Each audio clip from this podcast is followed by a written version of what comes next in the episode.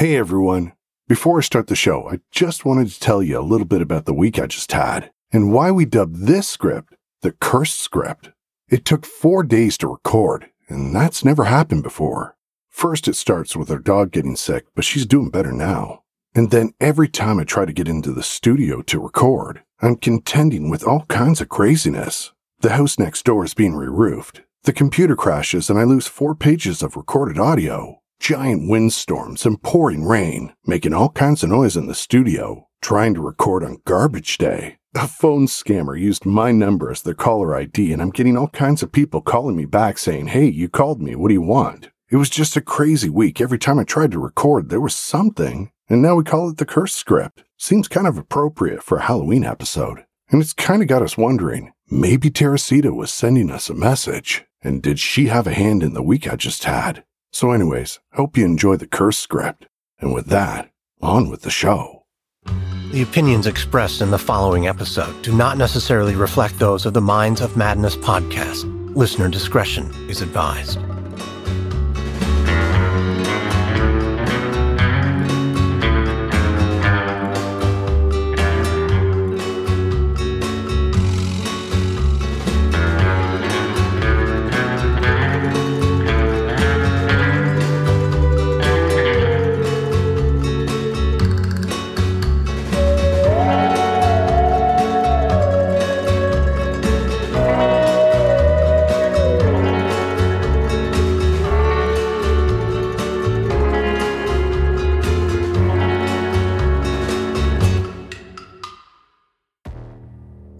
The Point Apartments. 155 luxury rentals situated in one of Chicago's most desirable neighborhoods. Completed in 2021, the community was relieved to finally get rid of an ominous eyesore that plagued the area for decades before. The abandoned Edgewater Hospital, a crumbling nine story skeleton that had towered over the neighborhood like a specter reminding them of the past. But no matter how many coats of paint or lavish renovations, beneath the new veneer lay a darkness that refused to be erased. Even before the hospital was officially abandoned in 2001, there were already rumors of tormented souls and vengeful spirits haunting its corridors. Patients, nurses, and doctors had all reported seeing mysterious apparitions over the years. But once the hospital's doors were finally closed for good, ghosts had their free reign over the place. Over the years, no one had become more convinced the place was haunted than the security officers assigned to guard the shuttered building. During that time, the Edgewater Hospital had become an eerie magnet for urban explorers, ghost hunters, and other paranormal enthusiasts looking for conclusive signs that wayward souls were still wandering its halls. But the chilling story we're about to tell you isn't about a person finding the ghost they were looking for. Instead, it's a story of a ghost from Edgewater Hospital finding the person it was looking for. Join me now as we delve into the haunting tale of an Edgewater Hospital employee who met a gruesome end at the hands of a killer who left no trace behind. You'll hear about the perplexing case that left Chicago police stumped with months of dead end leads until they received a chilling message from beyond the grave. A message from the ghostly presence of Teresita Basa.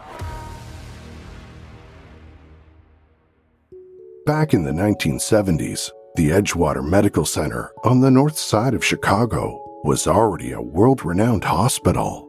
Built in the 1920s by its founder, Dr. Maurice Mazel, Edgewater became known as one of the finest hospitals in America. They'd successfully pioneered the way toward cutting edge technology, paving the way through breakthrough research in the fields of cardiology and respiratory medicine. But it wasn't just the state of the art medical treatments that made the hospital so legendary. It was the unprecedented level of hospitality that truly set it apart. Despite being a world class cardiac physician himself, Dr. Mazel ran the hospital more like a hotelier. The lobby itself was fashionable and ornate, with marbled walls. The patients were treated like guests, with an army of bellhops to carry patients' bags to the rooms. Employees who wore white gloves and raced around the place, catering to all the patients' whims and wishes. A solarium was even added on the top floor so guests could relax in the sunlight whenever they felt too cooped up in their rooms. The hospital also offered a number of large hotel like suites for its wealthier clients, complete with couches, mini bars, and a view of Lake Michigan. It's said that the Edgewater Hospital became a favorite among celebrities, including members of the Rat Pack like Frank Sinatra. You could say it was like the Grand Budapest Hotel of hospitals. But it wasn't just the patients who enjoyed the luxurious comforts, it was the staff as well. Hospital employees enjoyed a bevy of perks, including free meals at the cafeteria, operating more like a restaurant, serving steaks and high class cuisine. Parking was always free, with nurses given access to employee housing at only $150 per month. But it wasn't just the cut rate housing that added an extra sense of appeal. The apartments were stylish with enviable views, including a rooftop pool where everyone could socialize. All this fostered a unique sense of camaraderie amongst the staff, and even decades later, employees still tell tales of how wonderful it had been to work during its heyday. In 1977, Mrs. Remy Chua was a 39 year old respiratory therapist working the night shift. Originally from the Philippines, Remy had been a licensed pharmacist in her home country. In fact, she'd only taken the job at Edgewater while she waited for her pharmacy license to transfer to the state of Illinois. Her husband, Dr. Jose Chua, who'd also immigrated from the Philippines with Remy, was already a respected physician at Edgewater. In the two years Remy had worked the night shift, the rest of the hospital staff had grown to know her well. They knew her mannerisms, her habits, her voice, what she liked to talk about, and how she acted. But mysteriously, that all started to change in July 1977. One day, out of the blue, Remy was sitting in the hospital break room when suddenly a look of terror came across her face, as if she'd seen a ghost. And without a word, Remy leapt out of her chair and sprinted out of the room at full speed, fleeing in abject horror. She clocked out early from her shift, claiming she was sick, and went home. After this moment, Remy just wasn't quite the same anymore, and people started to notice. The first thing they noticed was the very next night, Remy just was a bit more chattier than usual. Not exactly strange, but definitely out of character. However, it wasn't her excessive talking that raised eyebrows. It was what she was talking about partying, classical music, and playing the piano. These weren't things she typically talked about. They also noticed her accent seemed different. Yes, her English was still accented by her Filipino heritage, but that night it seemed strange, a bit more Spanish influenced perhaps. Later, when Remy sat down in the cafeteria, she didn't go to her usual spot. Instead, she chose a different seat and was overheard humming songs to herself. And that's when the other staff members became concerned, even frightened. Everybody knew that that seat in the cafeteria had belonged to a former employee, another Filipino respiratory therapist who'd always sat there humming softly to herself, who played classical piano, loved to socialize, and whose Filipino accent had a distinct Spanish flavor. Five months earlier, she'd been horrifically murdered. Her name was Teresita Basa. Over the next week, Remy's demeanor at work almost completely morphed into a carbon copy of Teresita. Same accent, same mannerisms, same conversations, and same seat in the cafeteria. The other employees became deeply unsettled by what they were seeing. Some were scared, and others thought it was some kind of sick joke. But the strangest thing of it all was that Remy had barely known Teresita at all. The two women had worked completely opposite shifts. Briefly passing each other in the hallways during shift changes was about the only interaction they'd ever had. After a week of this, staff members told management that Remy's behavior was upsetting everyone. The next day, Remy was fired for gross insubordination after getting into a nasty argument with her boss. He'd never seen Remy act like that before. Again, completely out of character for her. And then, things got really strange. That very night, after her dismissal, while Remy and Dr. Chua were sitting together at home, Remy suddenly stood up from her seat and walked into the bedroom.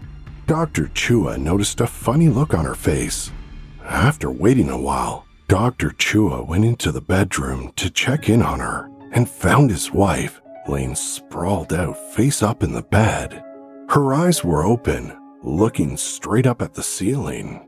And then he heard a voice coming from his wife that certainly was not her own, even speaking a different Filipino dialect than the one they usually spoke at home. At first, he wondered if she was having some sort of medical emergency, but the reality was even more terrifying. To check whether she was coherent or not, Dr. Chua simply asked Remy if she knew her own name.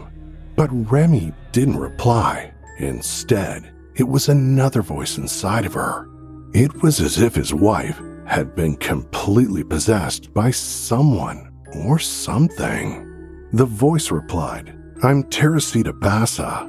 The voice then told Dr. Chua, I need your help to stop the person who killed me. It was a moment forever etched into Dr. Chua's mind. Suddenly, Remy returned and asked her husband what on earth she was doing lying in bed. She claimed she had zero recollection of anything that had happened at all. And then, as if right on cue, the phone rang.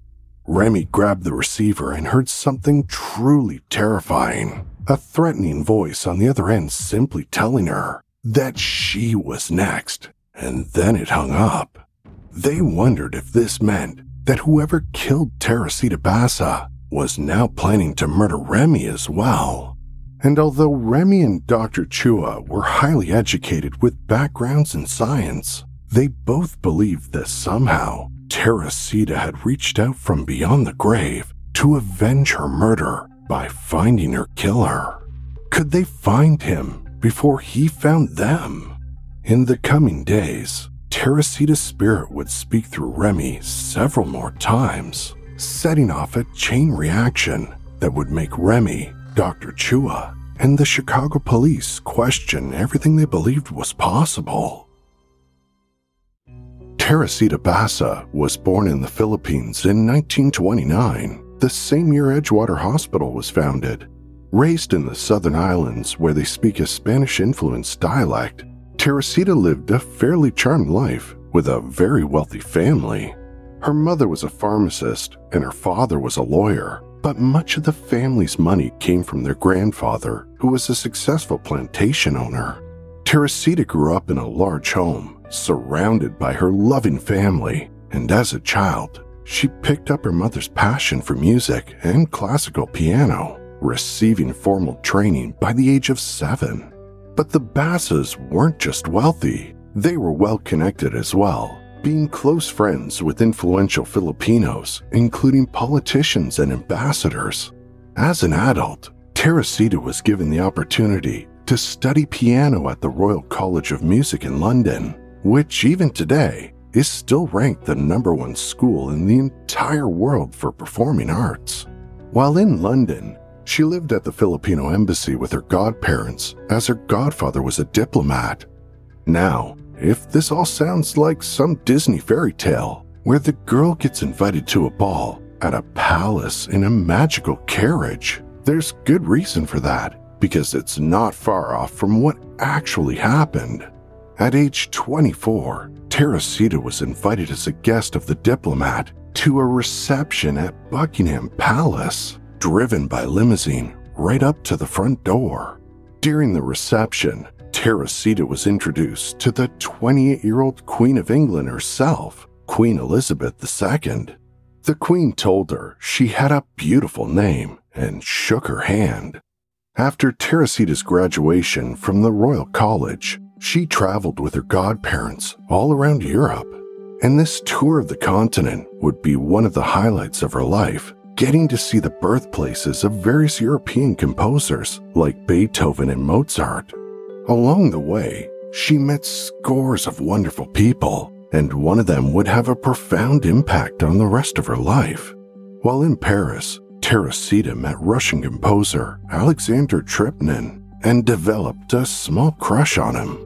Through speaking with him, Teresita learned that Alexander now lived in Chicago and only visited his second home in Paris for the holidays. Teresita's mother also made a special trip just to see her daughter in Paris. After a long trip, Teresita returned to her home in the Philippines to be with her mother and father. But not long after, she received a letter from Alexander encouraging her to continue her musical education at Indiana University, just a few hours south of Chicago.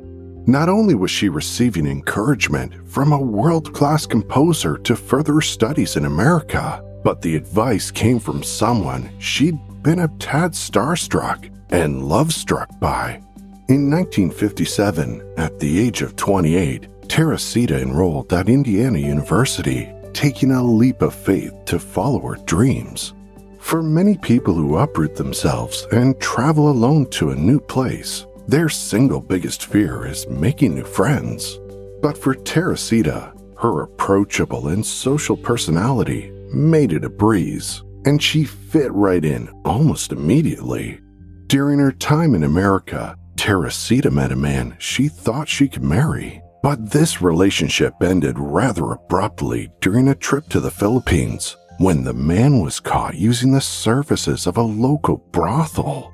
Not long after this, Teresita's father passed away at the age of 70. And now, realizing that her widowed mother would have to foot the bill for her education, Teresita decided to earn her own money when she went back to the States to continue her studies. Taking a two year course at a community college in Chicago, Teresita became a qualified respiratory therapist and started working at Edgewater Medical in 1974. Continuing her social butterfly ways, Teresita quickly established a new group of friends from the hospital, hosting all sorts of parties and taking every opportunity to go out for dinner with her colleagues. But throughout it all, her passion for music continued to blossom. She taught private lessons on a piano in her apartment and joined a six piece band who played shows around the Windy City. Some of the band members were cousins who'd also immigrated to Chicago over the years. In the summer of 1976, Teresita's aging mother came to Chicago for the first time to visit her, and in true Teresita fashion, she threw her mother a wonderful and lavish party, complete with festive decorations and Filipino music. Almost all of Teresita's friends from the hospital showed up to meet her mom. At the end of her mother's trip, she knew it might be the last time she'd ever see her daughter. So before she left, she gave Teresita two very special pieces of jewelry a pearl cocktail ring she'd bought all those years ago while they were in Paris together, and a jade pendant with a Filipino etching gifted from Teresita's father, and now she was passing it on to her. Tragically, her mother's intuition turned out to be correct. It was the last time she ever got to see her daughter. Monday, February 21st, 1977, around 8:30 in the evening, one of Teresita's neighbors in her apartment building noticed a strange smell. Something was burning. She checked the stove to make sure it was off, but couldn't find the source of the smell. But when her husband opened the door to the apartment corridor, he saw that it was filled with smoke. Running through the hallway, he pounded on the neighbor's doors. They were on the 15th floor and needed to get out quickly. At the same time, a neighbor on the floor above looked out his balcony to see smoke billowing up from the apartment directly below him, 15B. Luckily, the fire department arrived at the scene within minutes and raced up to the 15th floor apartment. Once inside, the firefighters located the fire in the bedroom and immediately doused the flames with extinguishers. To them, it appeared the fire had been started on a mattress that was halfway pulled off the bed. Beneath the mattress was a large pile of clothing and rags. As firefighters began removing the charred debris, they uncovered a gruesome sight. Beneath the smoldering pile lay the lifeless body of a woman, completely unclothed. But because she'd been beneath all the rags, her body remained almost entirely unscathed by the flames. After clearing everything away, they also discovered that a knife had been plunged right into the middle of her chest, piercing her heart and lung. There was no question about it. This had been murder. But who was this woman? Investigators would soon find out. When investigators arrived at the scene, they found that the bedroom appeared to have been ransacked. Jewelry boxes were opened, and every item of clothing from the woman's closet had been taken out and strewn around the floor. A suitcase had also been opened and rummaged through. Clearly, someone had been looking for something. But whether anything had been taken at all, police had no idea. The woman was on her back, her legs parted in a way that indicated sexual assault had occurred. Hoping to preserve every piece of potential evidence, bags were placed over the woman's hands so they could later examine any materials that might be underneath her fingernails. When the janitor was asked who lived in apartment 15B, he answered, It's the Basa lady. They call her Teresita. As investigators scoured the 15th floor apartment looking for any apparent clues, they came across a small brown box which appeared to be Teresita's personal papers. It was among those papers they found a note she'd written that would become a pivotal piece of evidence later in the case. A note in Teresita's writing that simply read, Get tickets for AS. Whether this was a clue or relevant, police were unsure at the time. AS could be the initials for a number of things a musician, a band, a theater performance. Just what exactly had Teresita been trying to get tickets for? One more important piece of information detectives noticed was that Teresita appeared to have been a person who'd taken her security seriously. Her door was equipped with multiple deadbolts and a chain lock as well. They would later find out that her apartment had been broken into previously which required the building manager to completely replace her locks. To the investigators, they found it unlikely that Teresita had forgotten to lock her door, and their instincts told them that her murderer had most likely been someone she'd been willing to let in, which probably meant her killer was someone she knew. With almost nothing to go on, officers began canvassing the apartment building, as well as speaking with friends and coworkers hoping to learn more about Teresita, her habits, or if anyone had seen a person going into her apartment that day. The initial canvassing led to several promising leads. There was a middle aged man some residents had witnessed Teresita arguing with in the past. And just that very day, another man had been spotted by the janitor knocking on Teresita's door around 4 p.m. However, after identifying the men, and thoroughly investigating them, police were able to cross each initial suspects off their list. A few friends of Teresita were able to provide a glimpse into the timeline of her final day because they'd spoken to her on the phone shortly before her murder. One of the hospital doctors had called Teresita that night around 7 p.m. It hadn't been a work related call, though. Instead, it was about Teresita's favorite subject, music. The doctor was moonlighting as a musician in a band with Teresita, and they had an upcoming show at a local venue. And Teresita and the other band members were doing their best to fill the house by selling tickets to people they knew. During the phone call, Teresita had briefly excused herself to answer the door. When she got back on the phone, she told the doctor she had a visitor. Later on, around 8 p.m., Teresita received another call from a friend.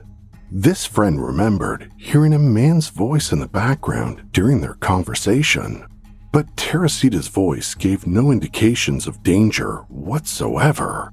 From time to time, she even recalled Teresita laughing at things the man was saying. Minutes later, she would be dead.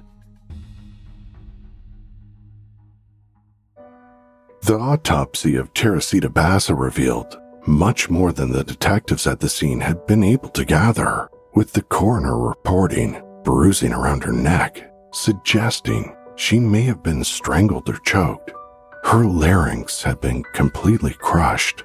Still, there was no doubt that Teresita's cause of death had indeed been the knife wound to her chest.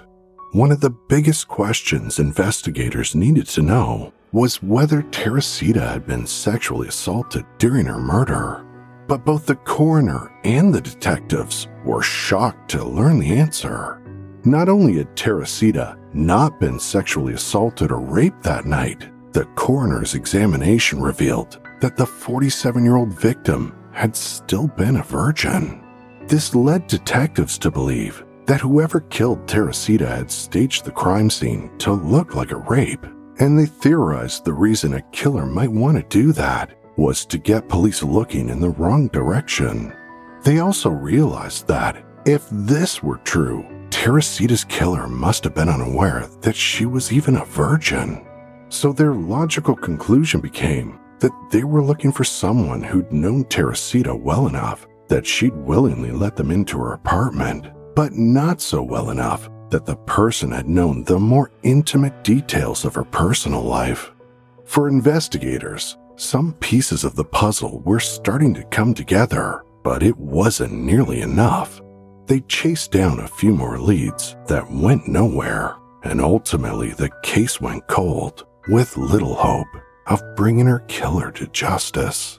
Inside police headquarters, Teresita's case file was all but closed.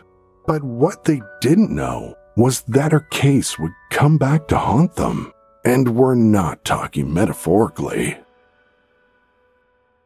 In August 1977, Chicago detective Joseph Stachula was sent out to make a simple house call, investigating the claims of two residents who were reporting they received a threatening phone call.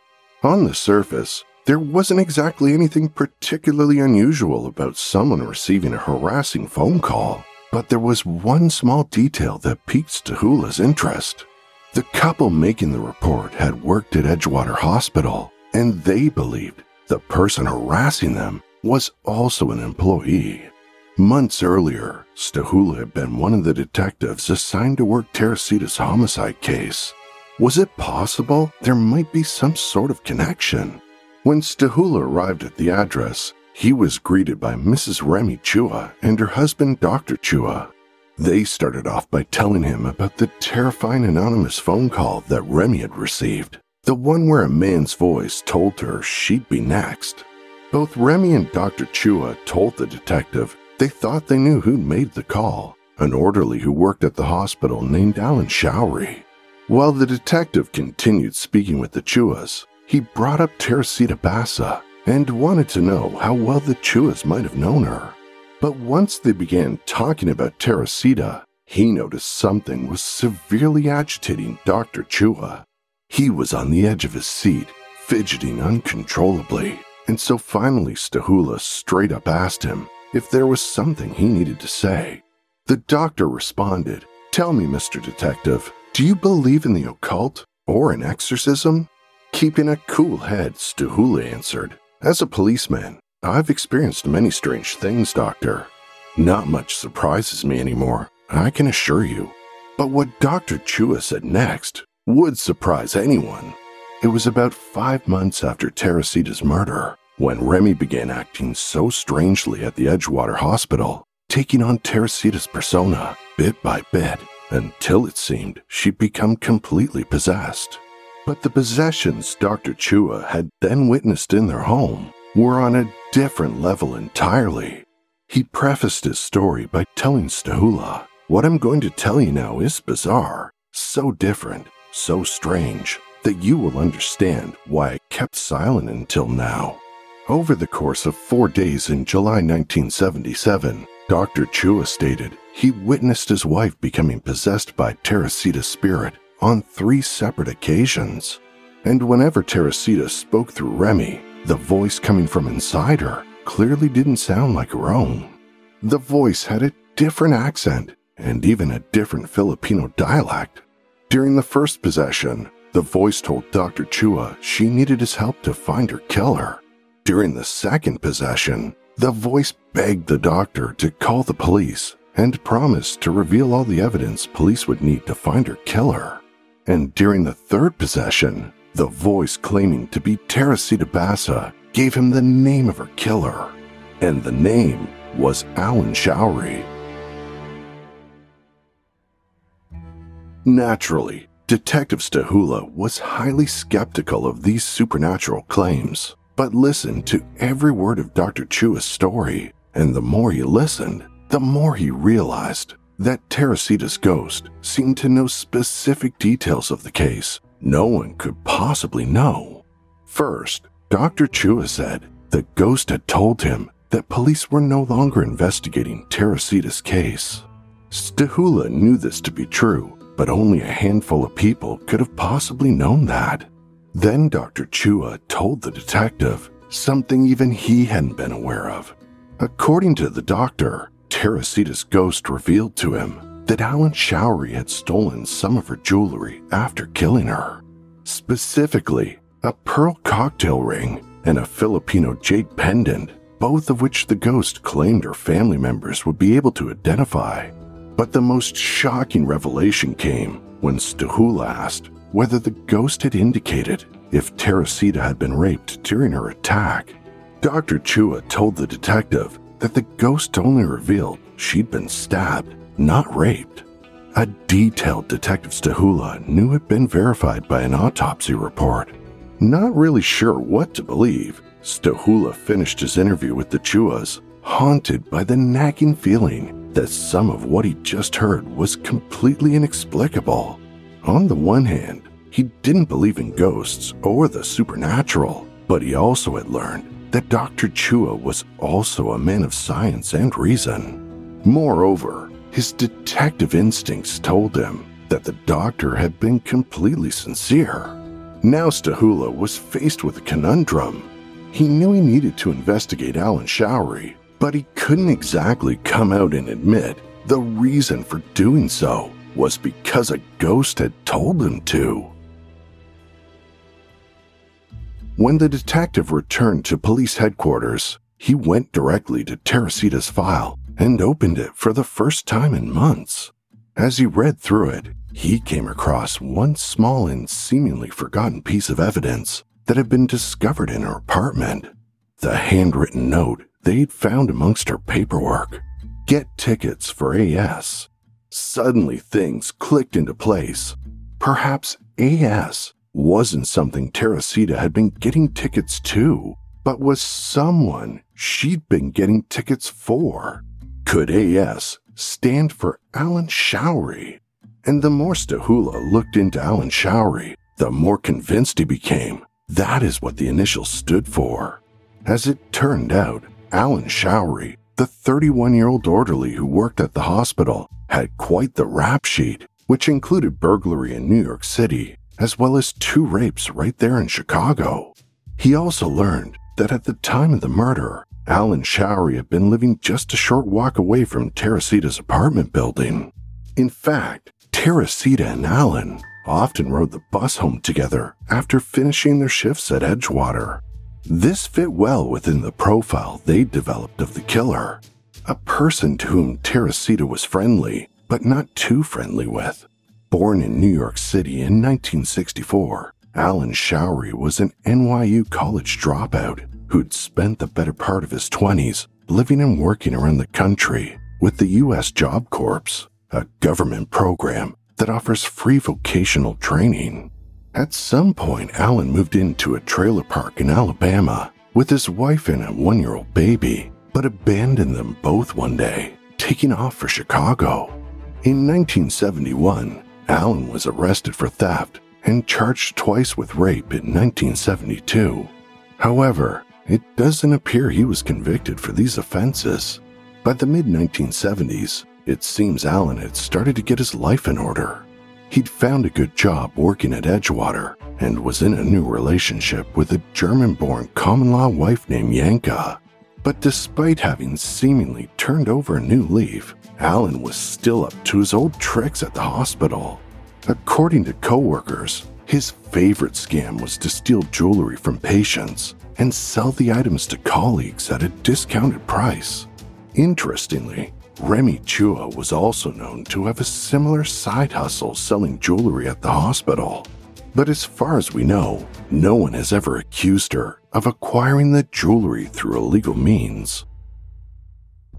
After looking into Alan's background, Detective Stachula decided to pay Alan a visit and ask him some routine questions about Teresita. Upon arriving at Alan's apartment, Stachula knocked on the door and introduced himself. Without prompting, Alan asked if they were there to talk about Teresita's murder. Inside Alan's home, detectives were introduced to Alan's wife Yanka, who was eight months pregnant at the time. She was a beautiful woman with striking blonde hair, and when they arrived, she was sitting on the floor surrounded by books about psychic phenomena. Detectives then asked Alan if he'd be willing to go down to the station with them for an interview. He agreed. According to Alan, he and Teresita had been good friends at the hospital, but emphasized their relationship had been completely platonic. When asked the last time he'd actually been to Teresita's apartment, Alan told them it had been months, but the detectives bluffed him by saying they'd found his fingerprints in her apartment. And then Alan's story started to change. Pretending he'd simply forgotten, Alan admitted he'd gone over to Teresita's apartment around 6:30 on the night of her murder in order to fix her TV for her. But when he checked it out, realized he needed to grab some more things at home before he could do the job properly. According to Alan, once he'd gone home, he got distracted and never went back. Instead, he claimed to have spent the whole evening working on his own apartment's electrical wiring and even told detectives that Yanka would verify his alibi. Perhaps telling the police to talk to Yanka had been Alan's own attempt at bluffing, but detectives called him on it. After leaving him in the interview room abruptly and alone, the detectives headed back over to Alan's place to speak with Yanka. According to her, Alan hadn't returned home until 8 p.m. on the night Teresita was murdered which detectives knew was right around the same time as Teresita's murder. Furthermore, she told police they hadn't been having any electrical problems as Alan had indicated. Alan's alibi had just fallen completely apart. But that wasn't the most shocking thing they'd learned from Yanka. Acting on a tip they'd received from Teresita's ghost, they asked Yanka if she'd show them her jewelry. She complied by bringing them her jewelry box. Because detectives had no idea what Teresita's jewelry looked like, they convinced Yanka to bring her entire collection down to the station for Teresita's cousins and a few close friends to take a look. Sure enough, they identified two pieces belonging to Teresita. In fact, Yanka was actually wearing the cocktail ring Teresita's mother gave her on her finger, and the jade pendant was in the jewelry box. The exact two pieces of evidence Dr. Chua claimed would solve the entire case. The detectives asked Yanka if she remembered how she'd acquired the jewelry, and she said it had been a gift from Alan in February 1977, right after Teresita's murder. Meanwhile, Alan was still inside the interrogation room, waiting for the detectives to return, and when they did, they confronted him with the overwhelming amount of evidence they'd discovered. At that moment, Alan decided to confess. According to Alan, on the day of the murder, he'd ridden the bus home from work with Teresita. On the way there, she told Alan her TV was broken and he offered to come over and fix it for her. While he was there taking a look, he said he suddenly had an idea. Alan was short on rent, but he knew Teresita always seemed to have cash on her, so he decided to rob her. As detectives had already assumed, Alan said Teresita had willingly opened the door for him.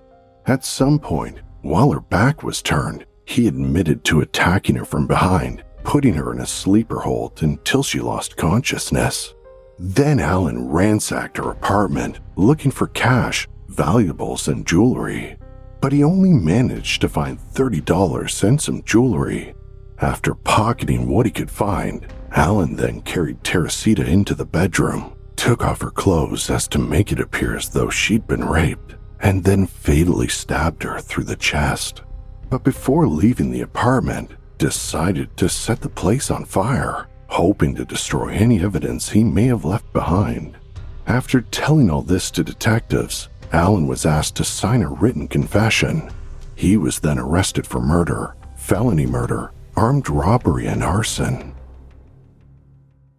After Allen's arrest, Chicago police did everything they could to hide the fact that a ghost had been involved in the investigation. But the question they could never seem to answer to anyone's complete satisfaction was how they'd turned on to Alan Showery in the first place. Since they couldn't tell the press that they'd learned the information from a possessed wife of a Filipino doctor, they instead claimed they'd figured it out by the note Teresita had written to herself with the letters AS. For now, the police department's chilling secret was safe, but as soon as the case went before a judge, everything would have to be revealed. Allen's public defender attempted to get the charges dismissed outright, claiming the police never had probable cause to interrogate Allen in the first place. In his opinion, this made Allen's oral and written confessions completely inadmissible, and without this confession, there wouldn't be enough evidence to secure any kind of conviction. This legal challenge forced police to admit why they'd become suspicious of Alan to begin with. Both Detective Stachula and Dr. Chua were called to a special hearing to give testimony. After placing each of their hands on the Bible and swearing to tell the truth, the whole truth, and nothing but the truth, the court then heard what must have been one of the strangest stories ever heard in a courtroom.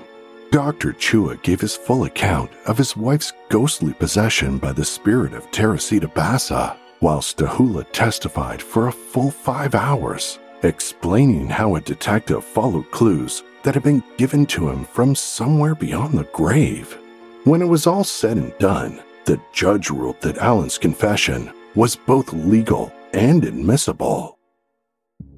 The murder trial of Alan Showery began on January 10, 1979. Coincidentally, this was the same exact time serial killer John Wayne Gacy was being arraigned on another floor in the same building. And another interesting note Gacy was also born at Edgewater Medical. Although Allen's lawyer had been defeated in his pretrial motion to get the confession thrown out, it seemed this had only made Allen's attorney more determined than ever to win the battle in court. And his client, Alan Showery, came to court extraordinarily well prepared. The prosecution laid out its entire case before the jury, but despite all the sensational and ghostly details, the only rock solid proof of murder they had was Alan's confession. But when Alan took the stand in his own defense, he told a very different story to the jurors than he'd given to police. He now had a different alibi, saying he'd never been at Teresita's apartment that night Yanka would also testify and repeat the same claim. Allen then accused the cops of coercing a confession out of him by threatening to throw his eight month pregnant wife into prison if he didn't tell them what they wanted to hear. The defense went through painstaking effort to show the jury that police had zero evidence to prove Allen had been in Teresita's apartment that day, let alone murder her. There were no fingerprints in the apartment, or the murder weapon, no witnesses, and no physical evidence of any kind. In fact, they discovered evidence indicating that someone else had been in the apartment that evening. A forensic analyst would testify to the discovery of five strands of long blonde hair treated with bleach or dye found on Teresita's body. This was certainly not the hair of Alan Showery, an African American male. And to address the matter of the jewelry, the defense claimed that Alan Showery had purchased the jewelry from another colleague at the hospital, who just happened to be Mrs. Remy Chua. Although Remy admitted at trial she'd sold Alan jewelry in the past, she adamantly denied selling him Teresita's pendant and cocktail ring. The defense's closing arguments implored the jury, telling them they either believe in ghosts or they believe in Alan Showery. For the next 14 hours, the jurors tried making sense of the sensational trial they just witnessed. The question was would they be willing to accept that a voice from the grave had tipped police off to the correct suspect? And make no mistake about it, the ghost story was central to this entire case. Because this was the only explanation given for how Mr. and Mrs. Chua had known about the pendant and cocktail ring, as well as Alan Showery's name. If a ghost hadn't told them, how else could they have known? After 14 hours, the jury declared itself deadlocked. Seven jurors were in favor for acquittal, four in favor of conviction, and one undecided. So the judge was forced to declare a mistrial. If the state wanted to continue prosecuting Allen, they would have to go through a whole new trial. After the mistrial, Allen's lawyer believed his client was just one step away from becoming a free man. He was confident that if the state tried him again, the result would be the same. But then, Less than a month after the mistrial, Allen called his lawyer and now told him he wanted to plead guilty. Ironically, it was on the anniversary of Teresita's murder two years later. Had Teresita spoken to Allen from the grave as well? Believing Allen's plea to be a true sign of remorse, the judge sentenced him to the bare minimum required by state law 14 years imprisonment. But shockingly, Allen only had to serve a little over four years of the sentence before he was granted parole. By the summer of 1983, Allen was a free man. Now, you know, I couldn't tell you a story that involves the paranormal without asking two of my favorite all time podcast hosts from Astonishing Legends to weigh in and share some of their insights. I've been a fan of this show since the year they launched, and one of the things I like most about it is the deep dive and incredible information they give. Not to mention, they're a whole lot of fun to listen to. And I gotta tell you, I'm excited for you to hear what they got to say. Hey folks, I'm Scott Philbrook. And I'm Forrest Burgess, and we're from the Astonishing Legends podcast. Our show, if you haven't heard it, covers paranormal and historical mysteries with deep research, interviews, and conversation. Uh, we just passed nine years old. We're just under 100 million downloads since we started back in 2014. Yeah, and we're big fans of Tyler and the Minds of Madness show. So we were really excited to be asked for our thoughts on this fascinating case. Yeah, of course, you know, Tyler may be the one guy in the podcast biz that can give your uh, your voice a run for the money. well, he does have those buttery, dulcet tones indeed. All right, man. So, what do you think about this case? Well, it has a lot of elements that we've discussed on the show over the years, nine years now, and we've talked about some of these things that come up and have to be addressed by authoritative bodies. Like, I've always been fascinated with instances of the paranormal forcing a reaction from well, it could be governments, corporations, institutions, somebody that has to make rules for the public right. and it has to be taken seriously in a way.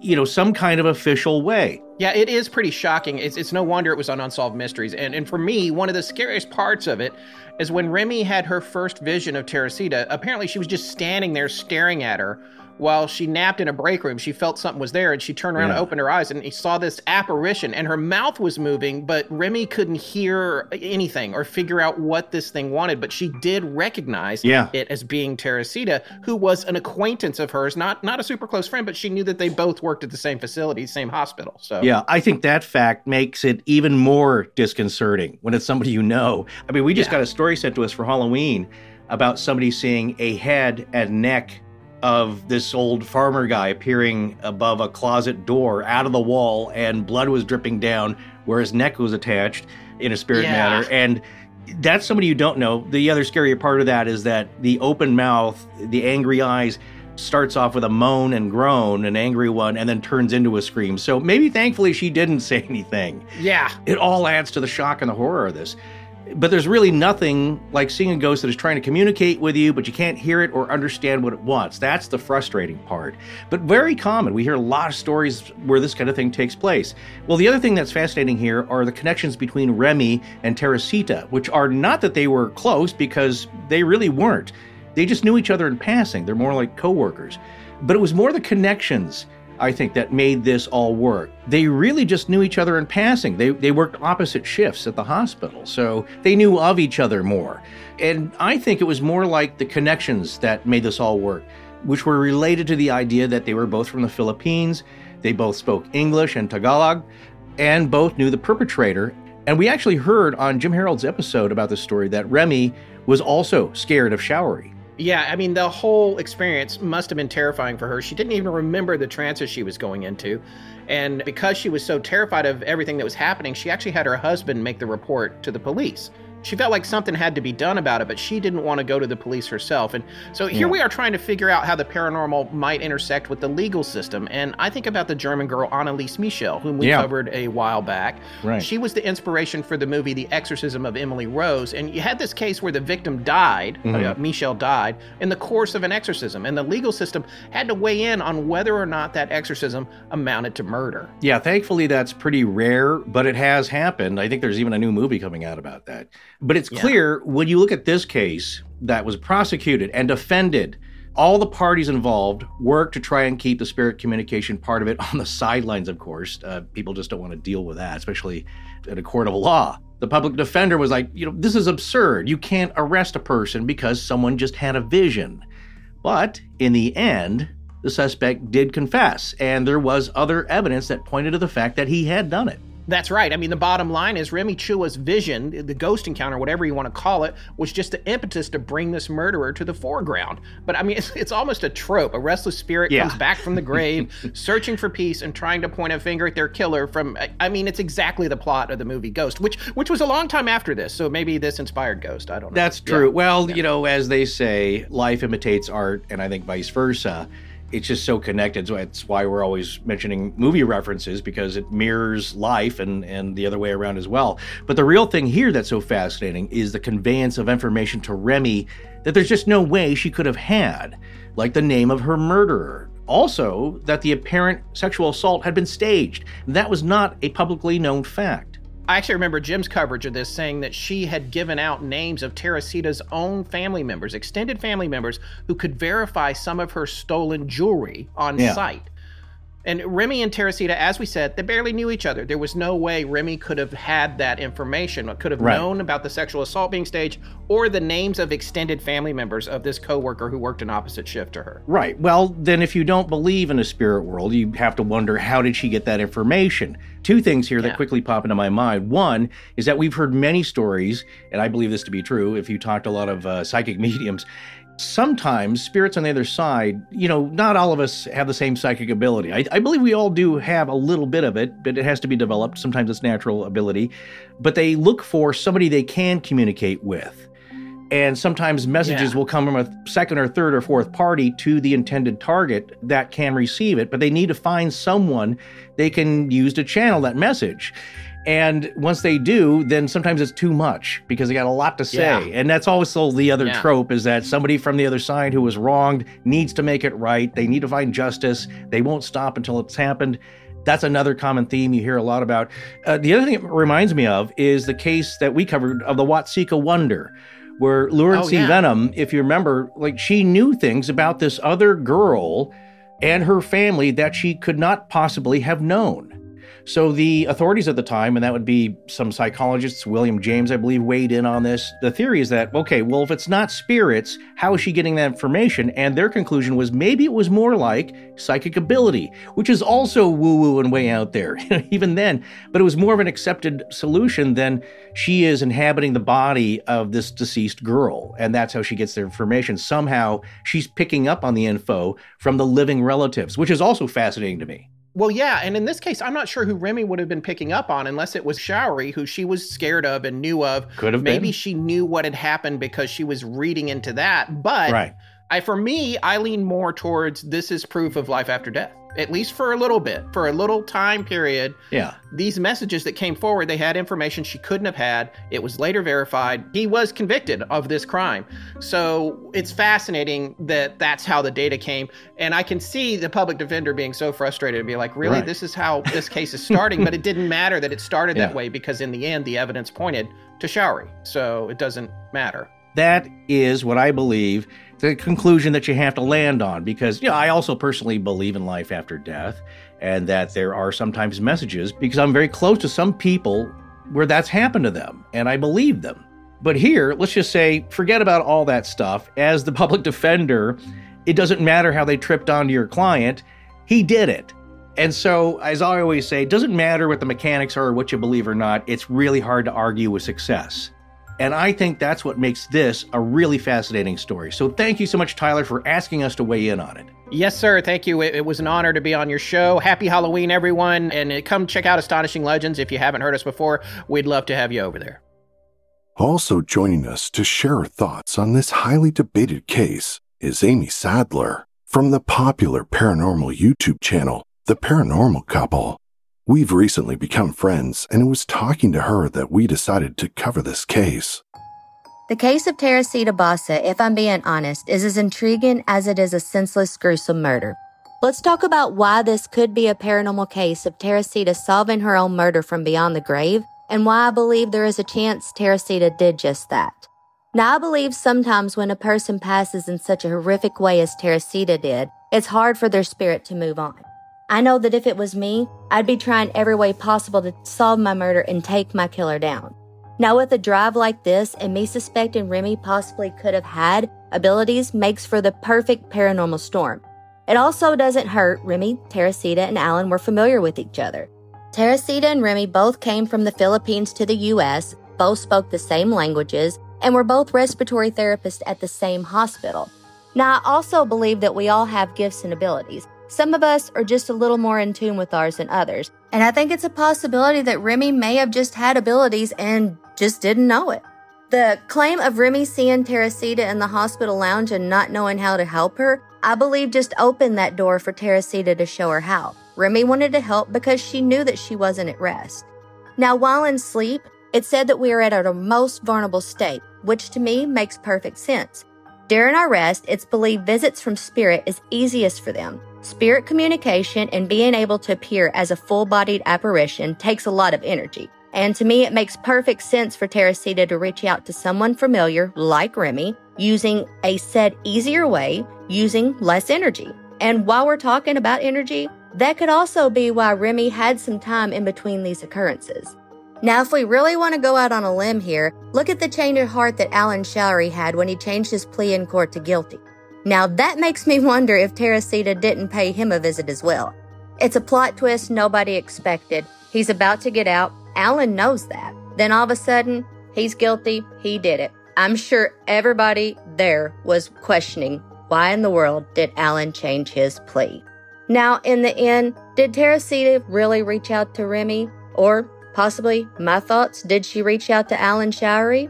I think it's a possibility. But the most important question I'm going to ask you today is Did Teresita finally find the peace she needed to be at rest? And I'm going to say, with her murder being solved, I believe so. I believe she did.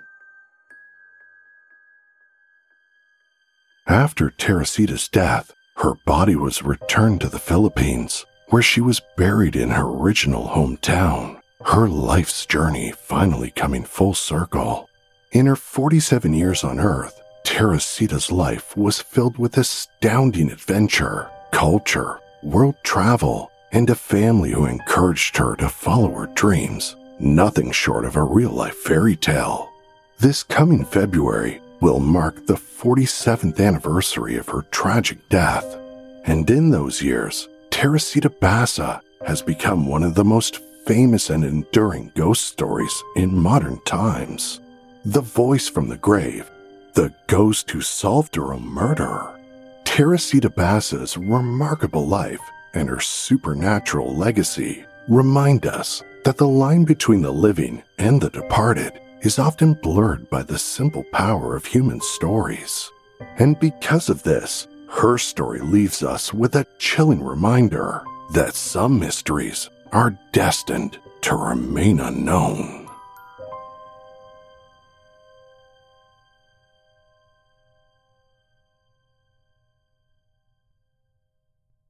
And now I want to introduce you to a podcast from our friends over at Astonishing Legends. Scared all the time. We in? Is it going? Uh, yeah, I don't. I think so. I think the. I don't know how long this feed's gonna hold, but I think we're in. we hacked the feed. We just turns out Okay, great. We should get started then. scared all the time. It's a podcast about things that scare us. Whoa, what are you doing? I'm making a trailer. They asked for a trailer. Like, got my trailer music, doing my trailer voice. No, yeah, that's that's false advertising. We're just a couple idiots talking about things that scare us. This kind of seems like overkill. Maybe you should go for something spookier, like something scary. Okay, fine. Scared All the Time is a podcast about things that scare us. No, that's too scary. Okay, well, I only have one more piece of music, This will have to do.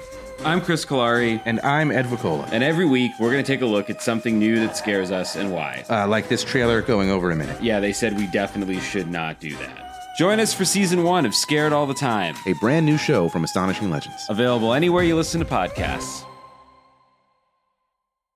Follow the Minds of Madness on Apple Podcasts, Amazon Music, Spotify, or wherever you get your podcasts. To support the show and get access to ad-free episodes, extra content, and Patreon exclusive episodes, go to patreon.com slash madnesspod. To find us on Instagram and Facebook, search The Minds of Madness, and on Twitter using the handle at madnesspod. And also, by checking out our sponsors and using our promo codes, you're also helping support the show. We've got all the links in our episode notes. So until next week, thanks for listening.